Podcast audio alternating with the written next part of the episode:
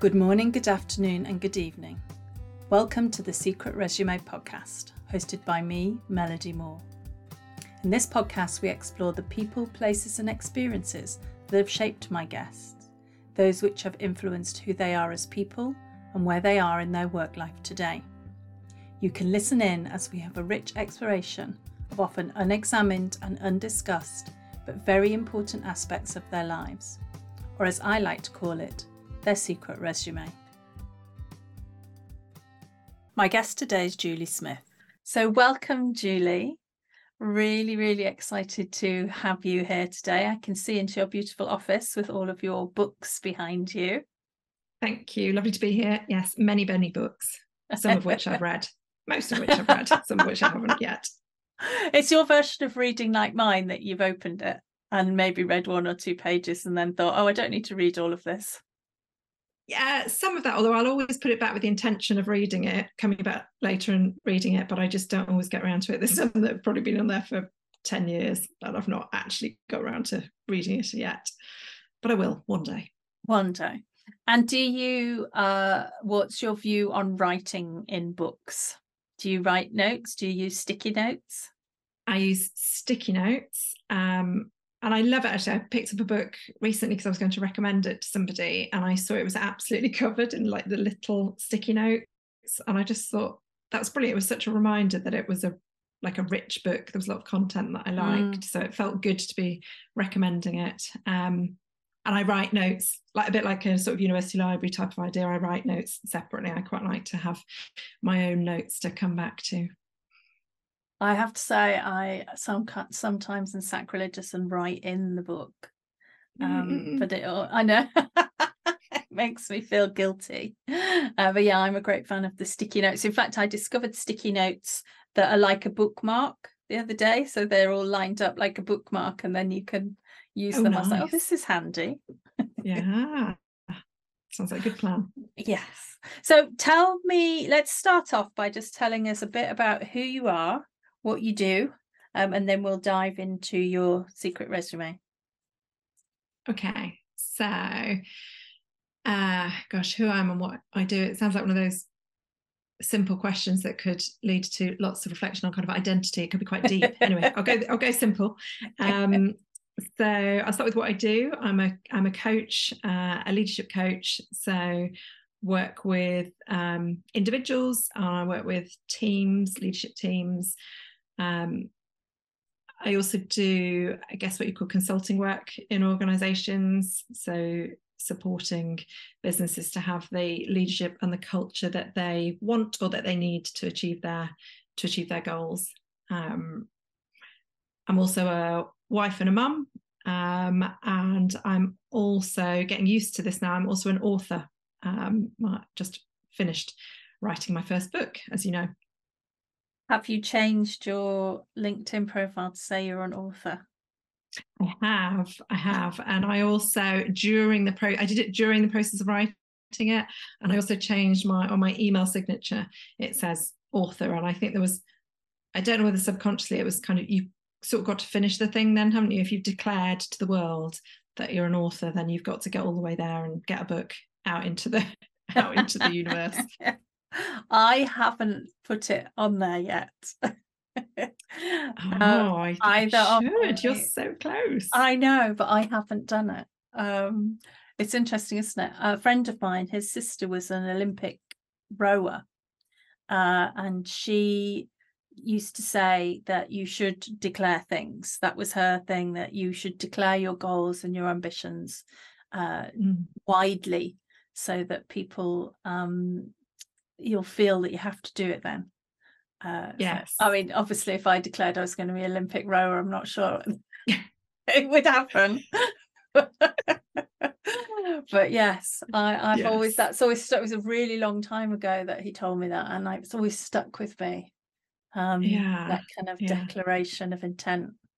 Well, it's a bit like in often in like programs or sessions that I run, I get people to say, even if it's just to the person next to them at the end, what is it I'm taking away? What might I do? And it, there is something about saying that out loud, declaring it to somebody else that the your your likelihood of doing it goes up because I guess there's somebody who might hold you accountable. So it's a bit of a version of that really. Mm. I think I'm going. I'm going to get in touch with you next week and check that you've put. I feel like you should put it on your LinkedIn profile. Melody, now is time. it is probably time. You're right. I will. I promise. so let's. Um, we'll come back to the book um, because it's such a great sounding book. I want to talk some more about that. But let's go back to the beginning of your career. Um, yeah. Uh, and talk a little bit about some time you spent in Paris. Yeah, which sounds sounds incredibly glamorous, uh, but but wasn't. Uh, is in short. Um, so Paris, I I worked in Paris for six months, and it was the start of my career. So I joined Mars after university on their graduate training scheme. Um, moved from historic York to industrial Basingstoke uh, for the, the drinks division of Mars that was based there. Glamour. Glamour, absolutely. And the training program, like the graduate program, you did three assignments, so three different parts of the business, three different functions. And you could, it was optional, but you could choose to do one of those abroad. Um, and quite early on, so I started in September, and quite early on, I asked to go abroad for my uh, assignment. So six months after I started work, so I was just 22, I went off to Paris for six months, um, working in the French office in HR and doing everything in in French. Um, and it was it was an experience, which I guess is why it's on this secret resume. Uh, I think it it probably gives something away that the uh, I have a quite a strong memory of sitting on the plane, flying out for the first time, and sobbing to myself. So I'm on the plane on my own, uh, just quietly sobbing. I think partly because I had quite a big hangover, but mainly because I was just feeling really overwhelmed with the whole thing. Um, and it was I mean, it was hard. It was really hard. I had another memory was coming home. So I lived in the centre of Paris because you might as well make the most of it. The office was out near the airport, but I lived in the centre of Paris, which meant I did drive in Paris, terrifying. Um, got home one Friday evening, so I'd battled my way around the peripherique. I'd battled my way home, walked in, and when I switched, when I turned the light switch, um, it nothing happened and the electricity had been cut off, uh, which was actually pretty understandable because I'd never let the energy firm know that I lived there. So nobody was paying the bill. And as far as they was concerned, the property was vacant or someone was squatting. So yeah, it got cut off. But that was there were some brilliant moments. I did get to know Paris quite well. Were, you know, it's beautiful. I loved that. But but there was a lot that was really, really hard about it. And I felt that I just sort of survived the six months rather than I sort of endured and survived the six months rather than really enjoying it. It's quite a brave thing to go and do at a tender age of 22, just go off to France. Why? Yeah. What, what was it that made you want to do it? Well, I think that, yeah, I think it is a brave thing to do. Um, and I think my learning as I look back was I think my reason for doing it wasn't necessarily a sound one. So I think my reason to, for doing it was more about it, other people would be impressed, or it was somehow a cool thing to do, or it was or it was a brave thing to do but it was it was more sort of how other people would see it rather than I really wanting to do it. And I think I think probably the truth was I didn't really want to. I was terrified.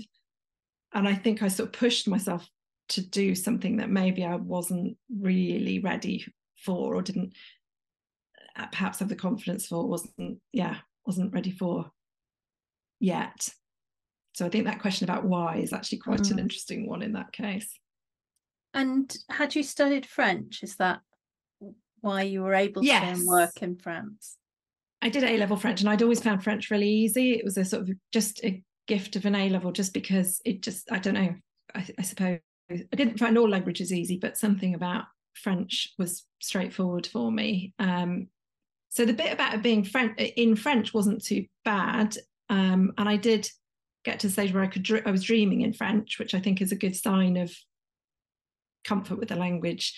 Um, something approaching fluency, although I, I definitely wasn't fluent. Um, but yeah, it was more the living on your own without any friends or family in the country.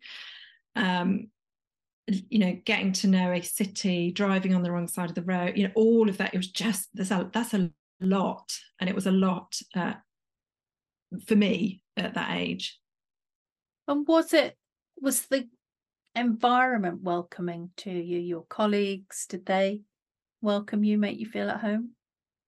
They did. I mean, the office was welcoming. They they did welcome me, and they really helped me with my French, and they did. They tried not to sort of wrinkle their nose at my accent when I opened my mouth, and you know they were really supportive. And there was an English guy in the office, uh, John, who him and his wife were brilliant to me. So I turned up at their house that Friday evening when I had no electricity. I I phoned my dad first of all because somehow I thought he might be able to help from Nottingham at the end of the phone. um, and then, having found that he didn't have a magic wand, I phoned John, and they just said, "Get in the car, come here." Um, and I did, and they were just, yeah, they were brilliant throughout. So there was, there, there, there was a warmth, um, and there was some support, but I, I still felt lonely, and particularly evenings and weekends, it felt like sometimes it felt like a bit of an ordeal. And so it was a relief to get back to the UK, to Basingstoke. Yeah, it was. It who knew? Was. It was a real relief. who who knew that I would be so excited about returning to Basingstoke? Maybe that's the the the the purpose of the whole thing was to make me like Basingstoke. Um, and I did think, as I was reflecting for, for this, I remembered that the office, they were lovely in the office and they had a collection when I left and the leaving gift was the oddest gift I've ever received. And I just feel like somebody was given the job, panicked, and didn't have much time. And I got a matching set of towels. So, I mean, you know, beautiful as they were, I was 22 returning to a shared house. It wasn't really necessarily the obvious choice. Maybe it is in France. Maybe it's uh, maybe. has some significance that you don't know. Maybe so. or maybe. maybe they care more about towels. Actually, that might be it. So, um, take us to your next um which was a person really. It was towards yes. the end of your graduate scheme. Yes. Talk, talk a bit That's about right. that. Yes. So still yeah so still mars. The so the deal with the graduate scheme was varied a bit but in the division that i was in the deal was you did three different assignments and then at the end of that time which was 18 months you were either promoted or you were fired. That was that was the thing because the whole sort of premise of the scheme was we want we, we're recruiting for potential we want people to be able to move through quickly. And for me at the end of that 80 months i was offered a job at the same level. So i was neither promoted nor fired and the rules were were broken. Um, and the person that i remember was actually the he was the hr director of the division that I was in. I'll call him Eric. That wasn't actually his name, but I'll call him Eric. And he, I will always remember, I can sort of picture myself in this meeting, in this conversation. I could picture myself there. And he said, I need you to know that you, I'm only doing this. I only approved this because Chris, Christine Kirby, my amazing boss, pushed hard for this to be the decision. She thinks that you can do it. She thinks you just need a bit more time and you can do it. I disagree. I don't think you can do it. So he told me to my face that he didn't think I was going to be able to do it. Yeah, and I think it's one of those really interesting conversations that I I would have said, well, definitely at that time my confidence was quite fragile and I think that's the sort of conversation that could have crushed me. But actually, it didn't. It didn't crush me. It didn't even upset me, but it did make me really, really angry. And I thought, right, screw you i will i will prove you wrong and i think that's and that's what it did so actually i've got a lot to be grateful for as i look back to that conversation because and i and i did prove him wrong. So it was a you know it feels like a pivotal moment that at the time was a bit tough but it had a great impact. Do you know why he said it? Like did you did he say why? No. He was quite an interesting chap. He was um he was german by nationality he was quite sort of quiet in that he didn't say very much. He was also quite softly spoken.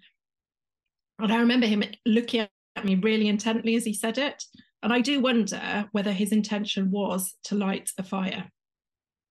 I do wonder whether that was his hypothesis that that's what I needed. So you said that you thought that he, you know, he may have had an ulterior motive, which was to set a fire underneath you. And he was right? I think so. And I don't know whether that's just me being charitable as I look back, but I just, but he was a bright chap and he was quite intuitive. So, uh, yeah, if that was his intention, then it feels like it was, it had some risk attached, but it, but it did work. It, yeah, it really did. And actually, I think it did play a part in boosting my sort of self worth if you like because it because it it made me grab hold of this right i will prove you and i can prove you wrong and sort of weirdly boosted my confidence when i might have anticipated that it would do the opposite you said that you at that point had a, a fragile confidence have you had you always struggled with confidence at that to that point? Uh, yes, I did know that I was capable, but I didn't always feel it. If that's not a strange distinction to make, so I sort of knew it, and I knew, and I'd seen data for that. I mean, it's it's it was difficult to get on the Mars scheme. There were thousands of people who applied and 14 who were offered, oh. and so there were there were yeah ways in which I knew that I was capable, but I could, my self doubt was very easily triggered. Maybe that's the way to put it.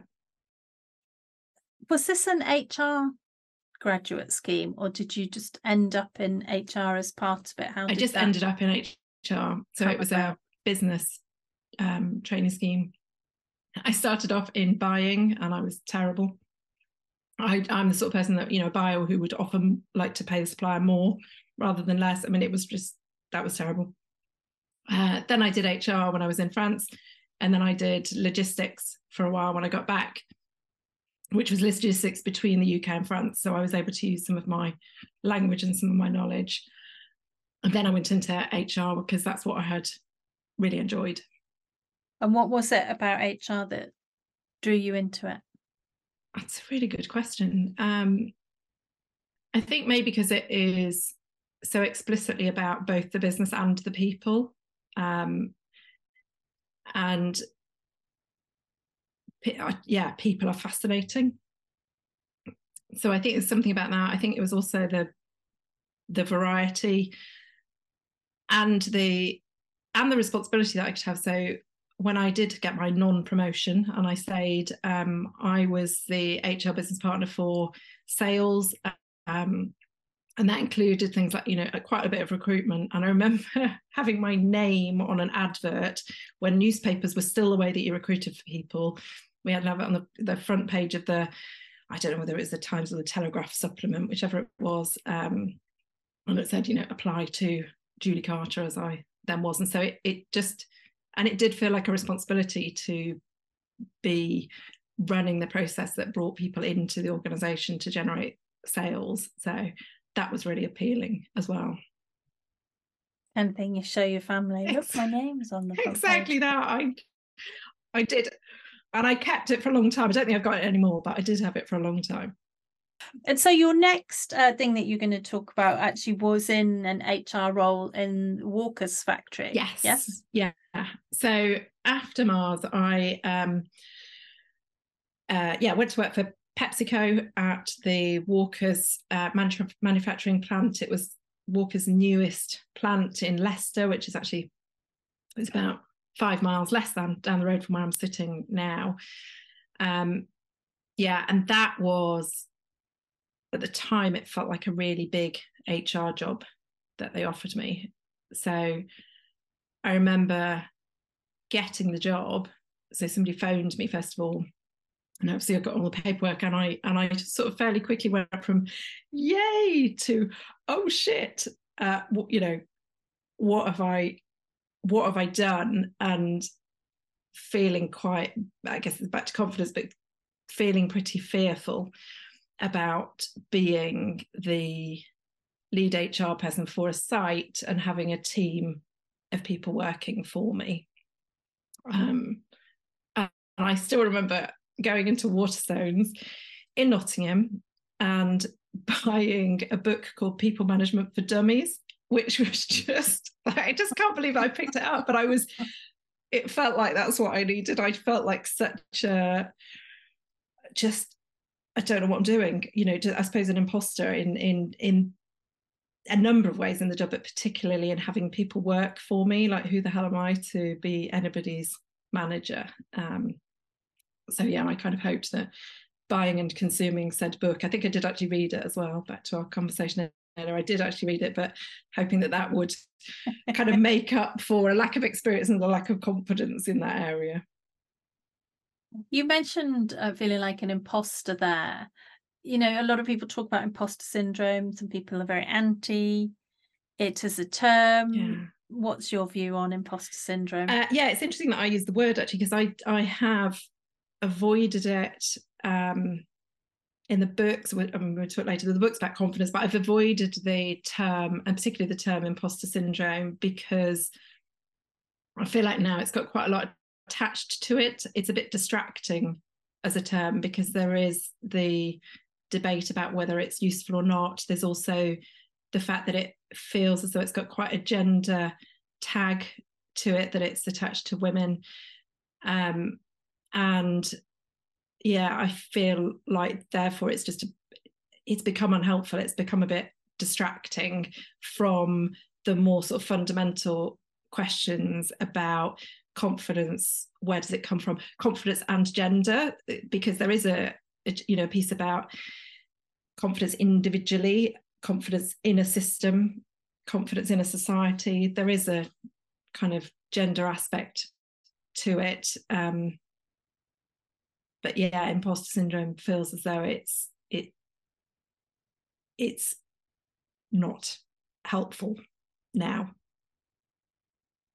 so when you talked about feeling like an imposter in that job, mm. what was it that made you feel like that?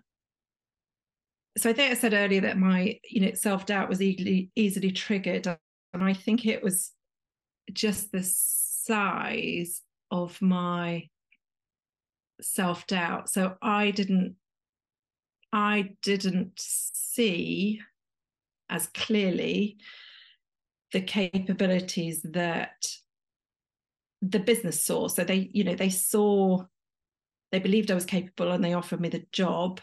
And I, I sort of saw that. And I would have, uh, you know, come across well at interview and, and put forward my capability and my experience well.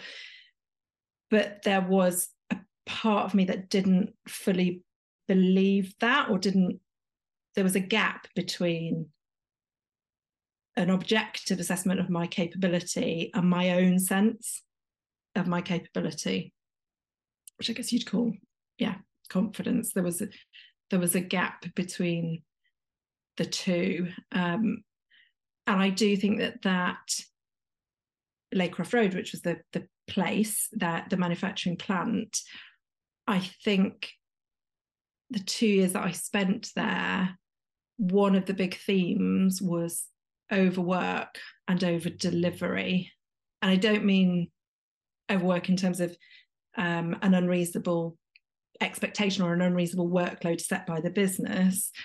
I mean, my own uh, addiction to overwork because it was a it was my substitute at the time i think for confidence and i remember that a guy who uh, one of the plant managers i worked for david was brilliant uh, I remember like an end of year event, and we were out in a bar somewhere, but we were well, we must have been a restaurant. We were sat down, the team, and he did some informal awards, and he gave me the ABCD, uh, yeah, ABCD award, which was the Above and Beyond the Call of Duty award.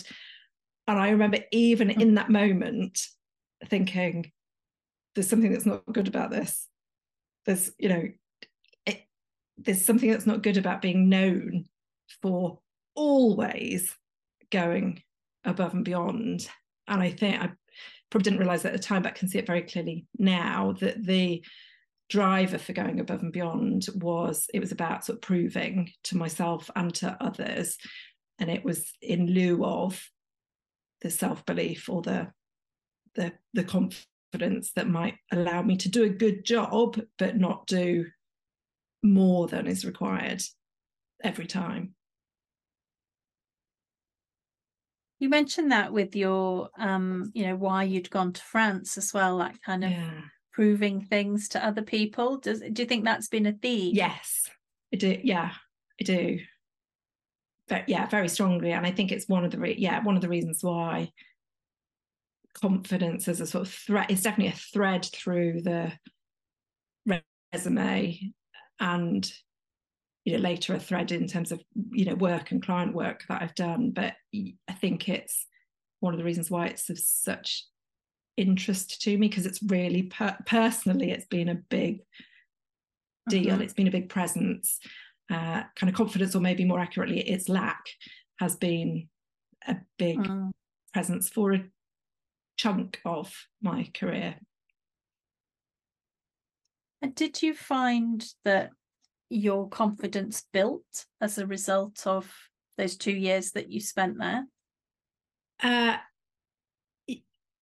yes, a bit. I'd say. I don't think it was probably. I think there was. I think it was later time in Pepsi where my there was more of an acceleration in my confidence. Um, I think it grew a bit in those two years because um, just because of the breadth of experience and the things that I dealt with and got through and learned that sort of contributed to my understanding of what I was able to do.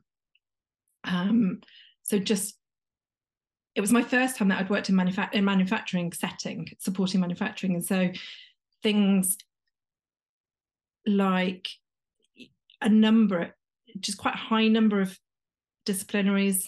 There were court cases. There were two employees died in in while they were employed, not at work, but while they were employed, and all of those things. One of the employees, one of another employee was sent to prison, and I had to figure out how do you terminate someone's employment on the basis that they can't turn up because they've been in prisons for quite a long time. So there was a lot that I learned and experienced for the first time, and I think that yeah, that did contribute to a oh, okay, I can do this as well. I can figure this out. Um, but it feels like looking back feels like a sort of gradual growth in confidence, bit bit by bit, and quite hard won through all that hard work and effort. Do you have mentors or people you could turn to and say, "Oh my God, what this has happened? What what what would what would you do?" Yeah, I hit. I mean, one of the things that that immediately comes up when I was at Pepsi was there was a kind of a, net, a well a team of HR managers for different sites, and I would call them up. There were people I could call up. Um, I, rem- I remember in the early days calling somebody called Orla who was just she she didn't stay that long actually, but she was there and I she was probably the first on my list of uh, all this has happened. What the what the hell? Or you know, this is is this normal? Or what would you do? And she was such a brilliant voice of kind of sanity and reason. I was like, okay, okay, that, that's really settling. Thank you. I'll I'll go off. Um, yeah, and there was also um, uh, yeah Jackie, who was my boss, who's the next, as you know, my a person on my secret resume. She she was also just somebody I could kind of call and say, help, or this is really new. And generally, she would be, she would just be a brilliant coach. So she didn't tell me what to do, but she helped me to figure it out. And I guess in that process was trying every time to remind me that I could figure it out, that I did know or I could figure out what to do.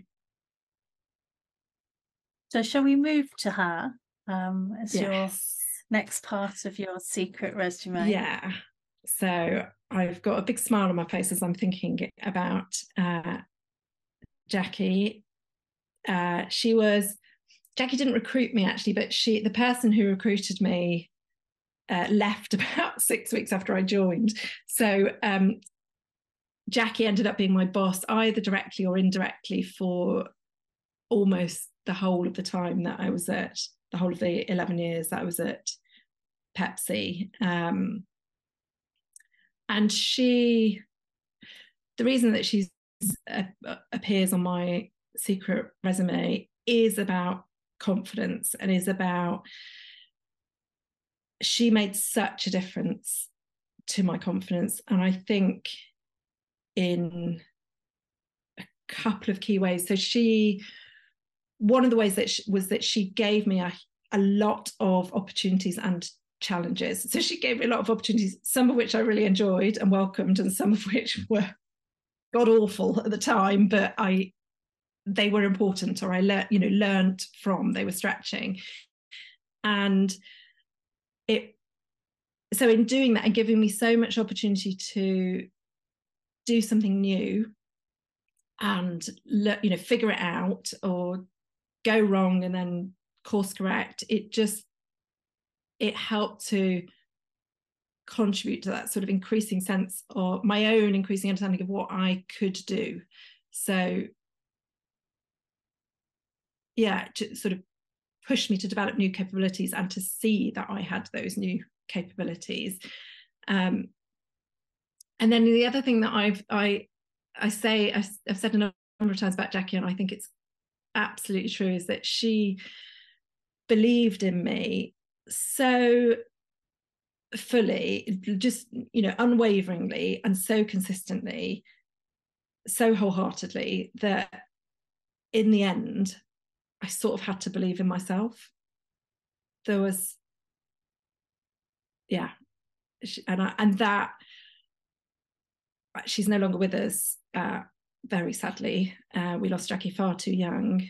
Um, but her impact, and I know on lots of other people as well, but her impact on me is so lifelong because she she did in in those multiple ways really help me to find my confidence.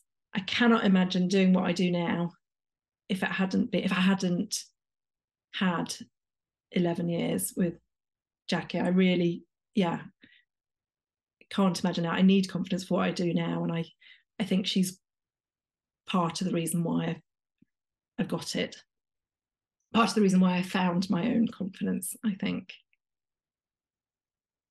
And so, was it the combination of the pushing you to do things you wouldn't have put your hand up for?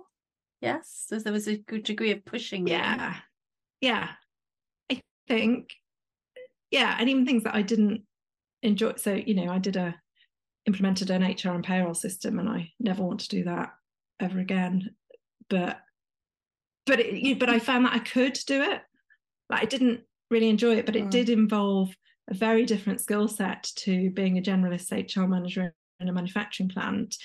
And so finding that even if it wasn't something I wanted to do, again, I could do it and I could do it successfully. I think that was a really important lesson. There was just a whole, yeah, series of those things. And I- she I think probably the other sort of theme Jackie would probably give me an opportunity before I thought I was ready for it.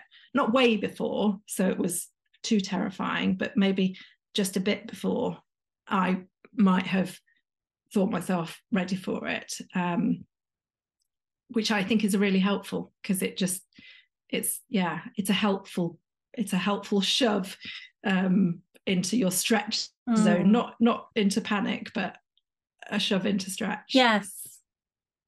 Yeah. So it's like a shove yes. enough, but not too much. Yeah. yeah. And a shove with a whole load of support attached to it. So it was a yeah, mm-hmm. a, whole load of support and belief. So, you know, I always trusted that she wouldn't have put me in a position that she didn't she wouldn't put me in any position she didn't think that I could handle. Um, and that in itself has a, a, a well, it's reassuring, I suppose. It has an encouraging effect to it. Mm. What do you think she saw in you that you didn't? Oh, that's a good question. Um, I think she saw me. I think it's just that she saw me clearly in a way that I at that point couldn't. So I um in the book I talk about faulty calibration, and I have this this sort of metaphor of looking in um, mirrors. You know, when you go to like a seaside pier or an ar- or amusement arcade, and sometimes the mirrors are distorted. And I think I had I looked in the way I looked in the mirror at that point in time was distorted in that I saw my strengths as smaller than was actually the case. And I saw gaps or deficiencies as, as big or opportunities as bigger than was the case. And I think oh, it's almost like I can picture that Jackie's standing next to me and she could see me in a undistorted mirror. She could see me how I really was. And I could I couldn't or I yeah couldn't until I could, if that makes any sense. Gradually, almost gradually, the the distorted mm. mirror was corrected, and I could I could see myself in the way that she could see me. It's really interesting, isn't it? What my immediate thought goes to, you know, where does that distortion come from in the first place? Yeah. Is that something that you cover in the book? You know, where the origins of lack of confidence? No, not really. I think partly because the origins, in my mind, sort of stray perhaps more into therapy territory than coaching. Mm-hmm. So I think I kind of sit with the what how does how does that impact you? So if there, there is a distortion, how does that show up and what can you mm. do about it? Um, I think, gosh, it's a really big question, isn't it? Where does that where does that come from? Um, yeah, really big question. It's also the um, that it's quite difficult to sort of isolate because it comes from. So I think it's sort of attached to.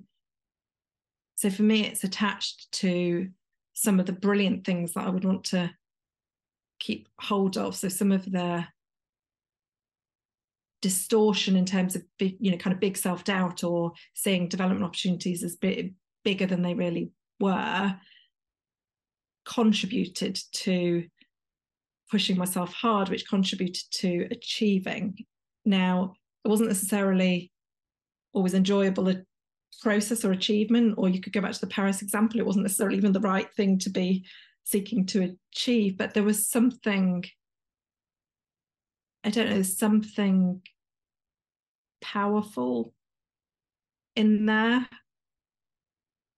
yeah i don't know i'm maybe going off piste slightly mm. but there's it sort of points to the complexity of a simple the complex answer to a simple question of kind of where you know where does your confidence come from or where does its lack yeah. come from or why doesn't it always show up consistently why can i feel confident one moment and mm. then in a trough of doubt the next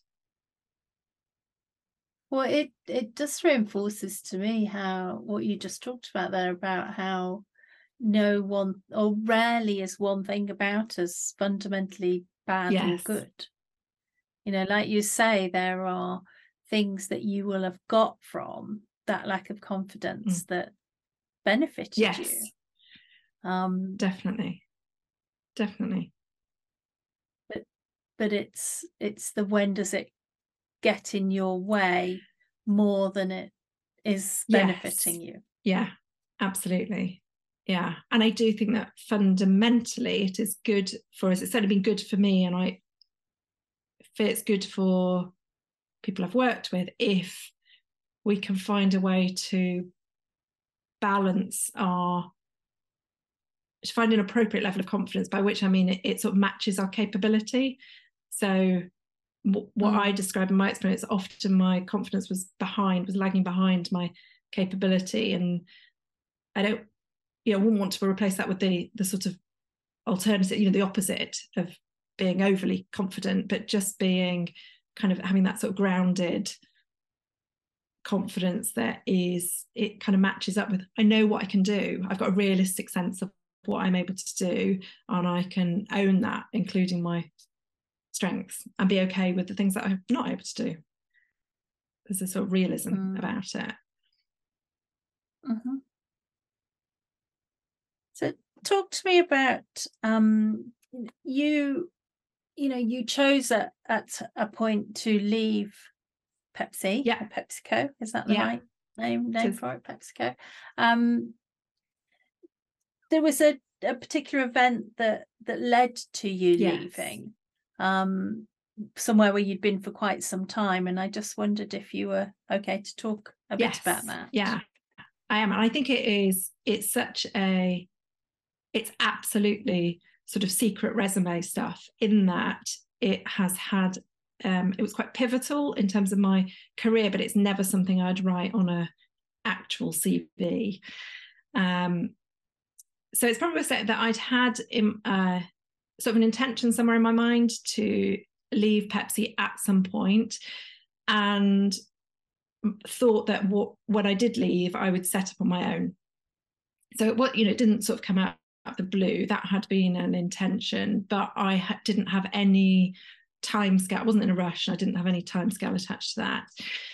Um, and then uh, almost exactly 14 years ago, um, I had a miscarriage and it was the so it was between my two children and it was it was actually the second miscarriage that I'd had and it was uh, it was at a point in the pregnancy where I thought I was okay I was okay. We we were beginning to feel confident that this would be all right uh, and then it wasn't. And uh, it, you know not surprisingly that had a, a seismic effect. And i think one of the things that uh, it led me to do was to to resign because i think you know yes there had been this intention to leave but i think when i felt out of control of my own life that this thing this big thing had happened that i didn't want to happen um, this was a big decision that I was in control of.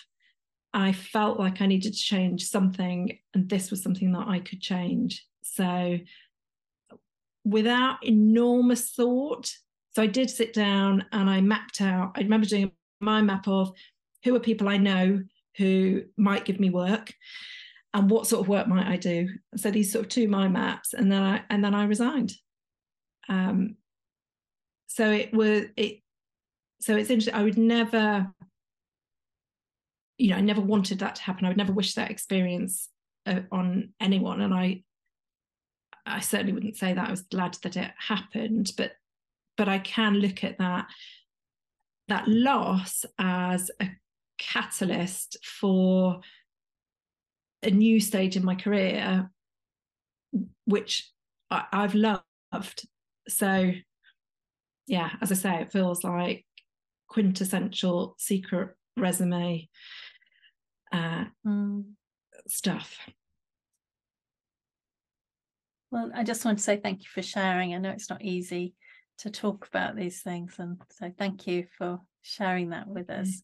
And and it strikes me that that you're someone who who a number of times has taken negative experiences of different kinds mm. and used them as a to turn them into positives and into you know a driver for doing something different. Yes.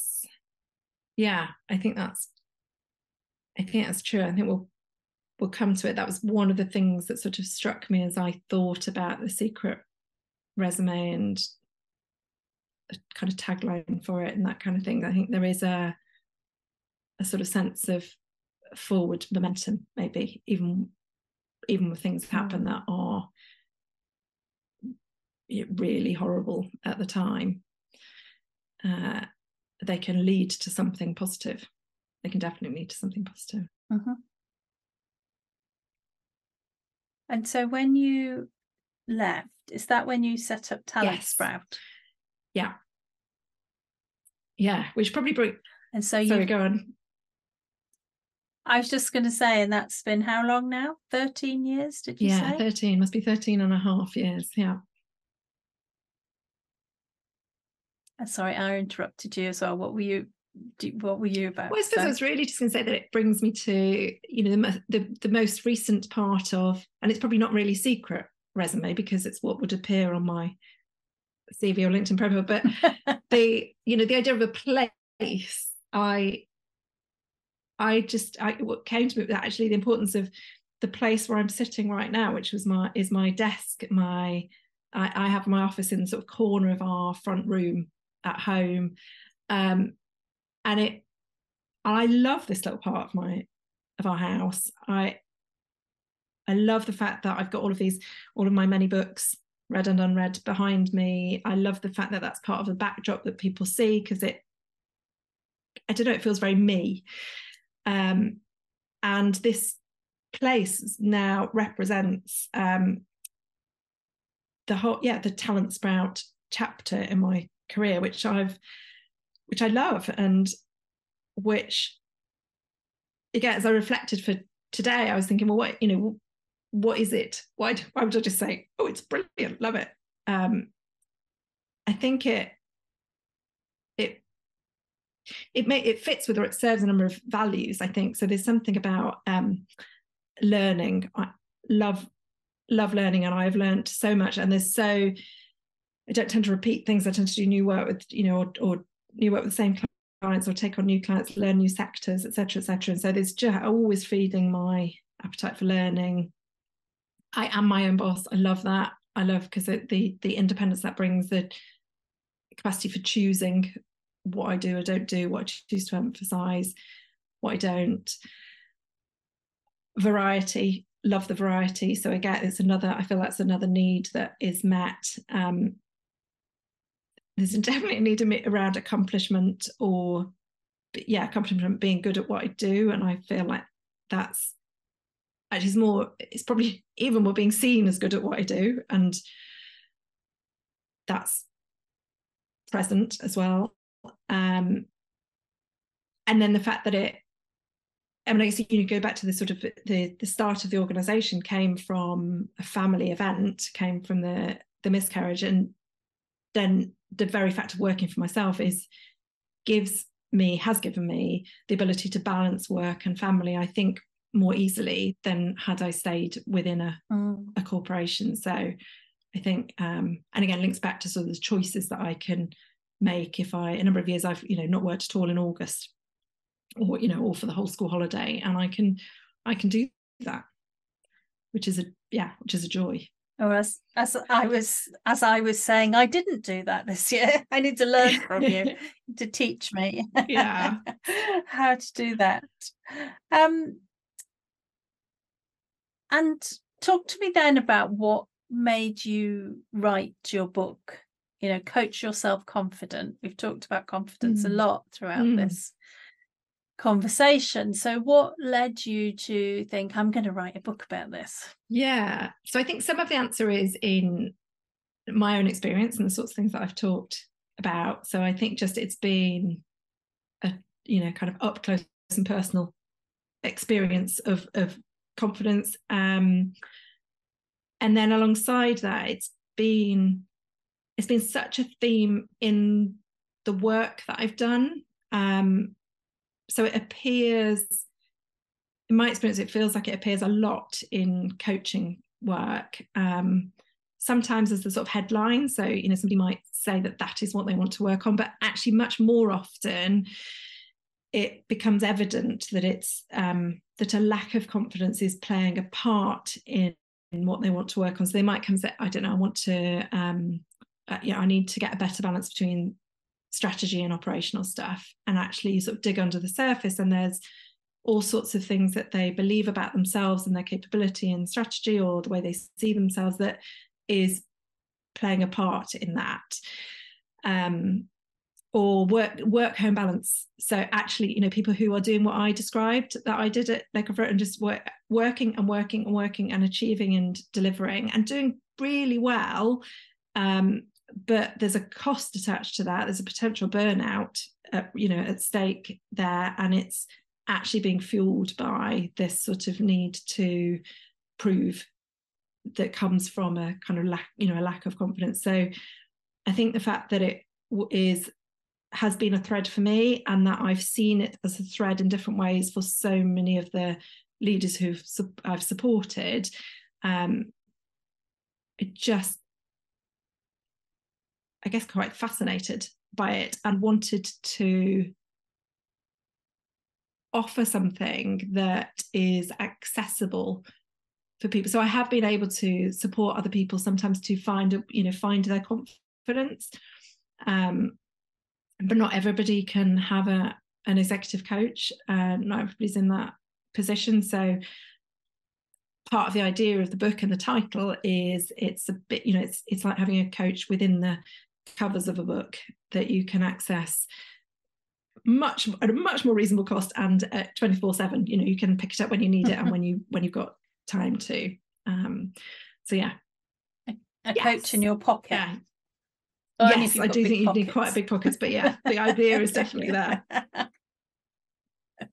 so it's aimed at mostly at people who are wanting to build their own confidence is that yes. who your ideal audience yeah so i think it's yeah people who are in a in, in work probably in a sort of professional setting who know about themselves and other people might see it or not. Sometimes we're good at hiding our lack of confidence but they know themselves mm-hmm. that there is this gap between their capability and their sense of their capability their confidence and you know their confidence is kind of lagging behind. They don't they don't fully know or believe how good they are.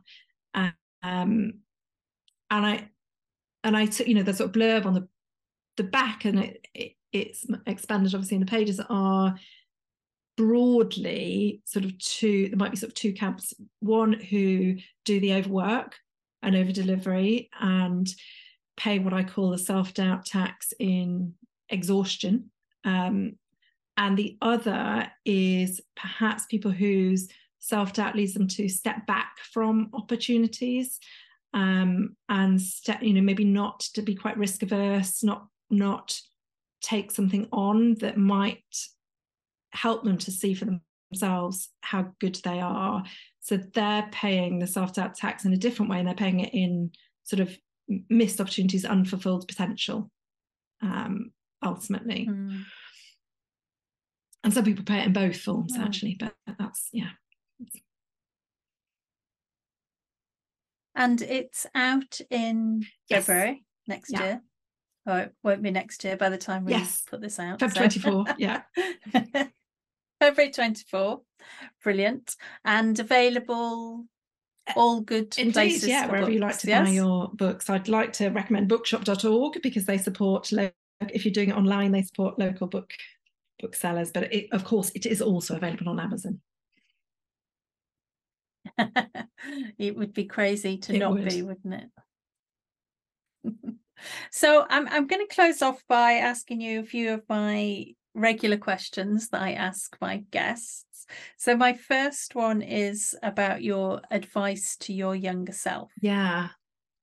Uh, so I think the advice would be to to try to set aside the need to prove.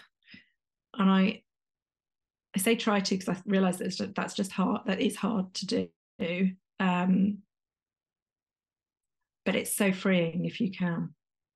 So if you can set aside the need to prove, you're more able to make the decisions that are right for you and that you actually want to make, as opposed to somehow impressing somebody else or giving a particular impression to somebody else. Right, thank you.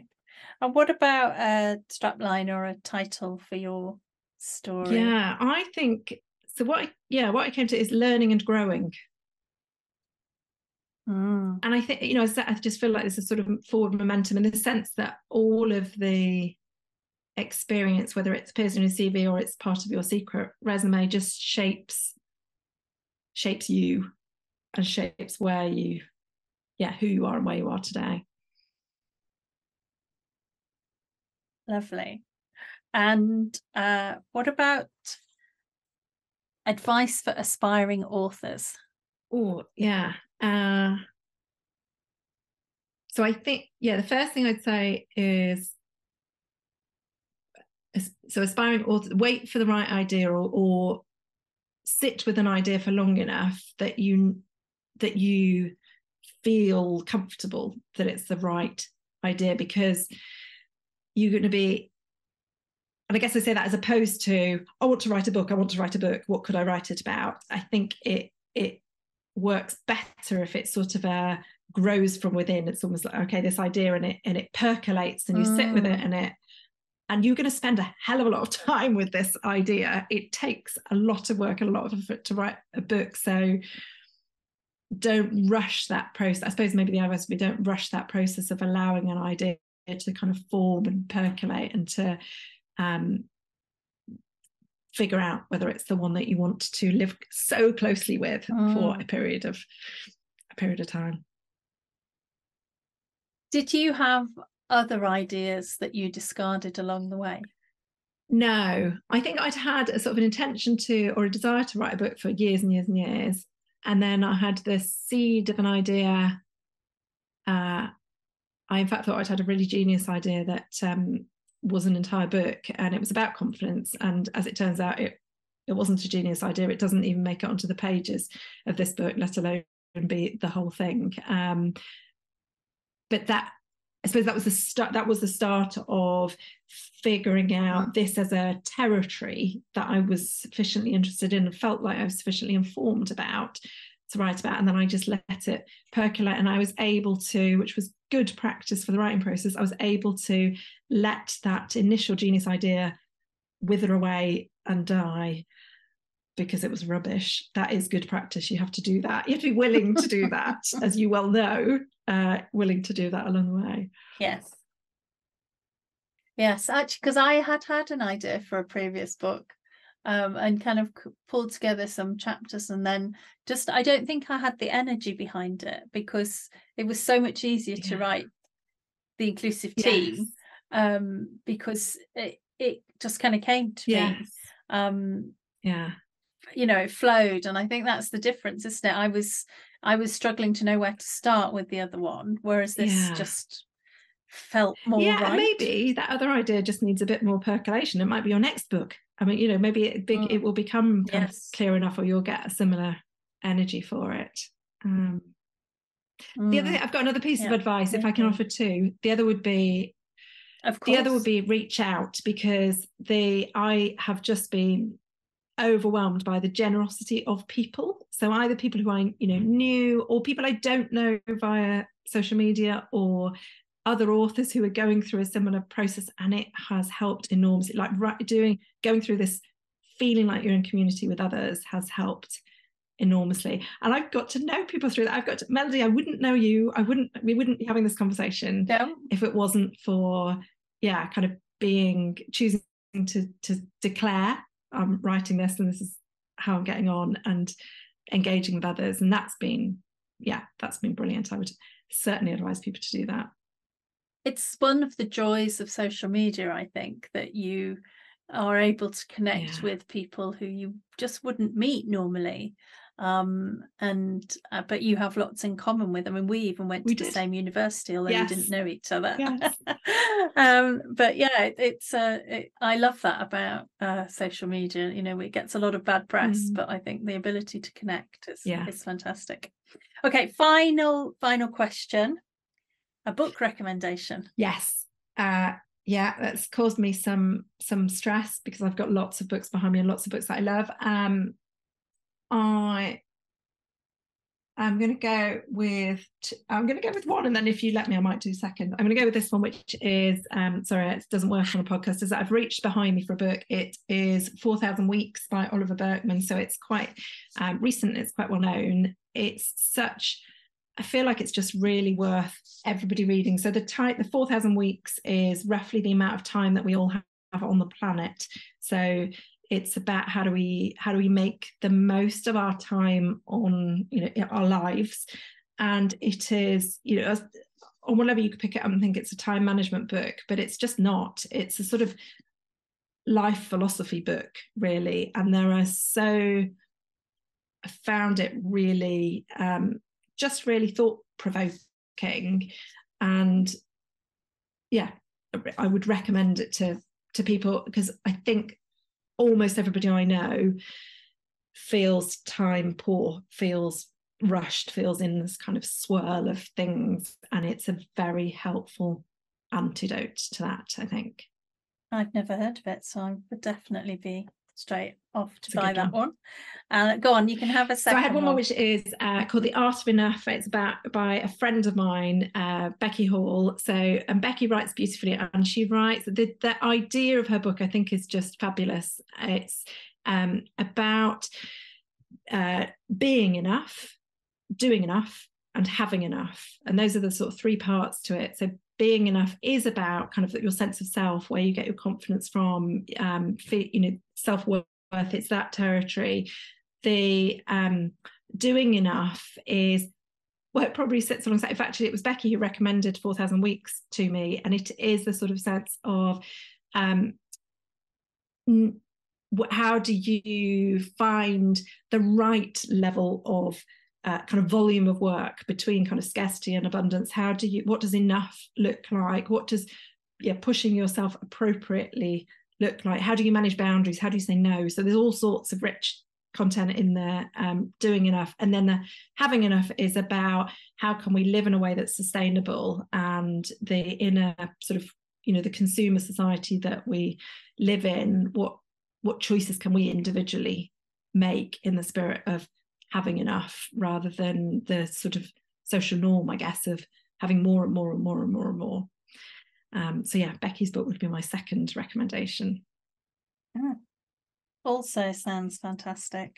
I'm terrible though. As soon as I hear uh, someone recommend a book, I'm like, right, I have to go and get it. It's like it's a very um, expensive addiction. I yes, have. I have the same, and yes, I I hear you with that. So, Julia, I just wanted to say thank you so much. I've really enjoyed our conversation. Um, you've been very honest um, and shared some really interesting and uh, challenging parts of your life. So, yeah, thank you. It's been a pleasure. Thanks very much for asking me. This podcast is brought to you by Liberare Consulting, with editing provided by Hawkins Social. If you enjoyed today's episode, why not click on the subscribe button? So you are the first to hear about new episodes. We look forward to welcoming you back soon.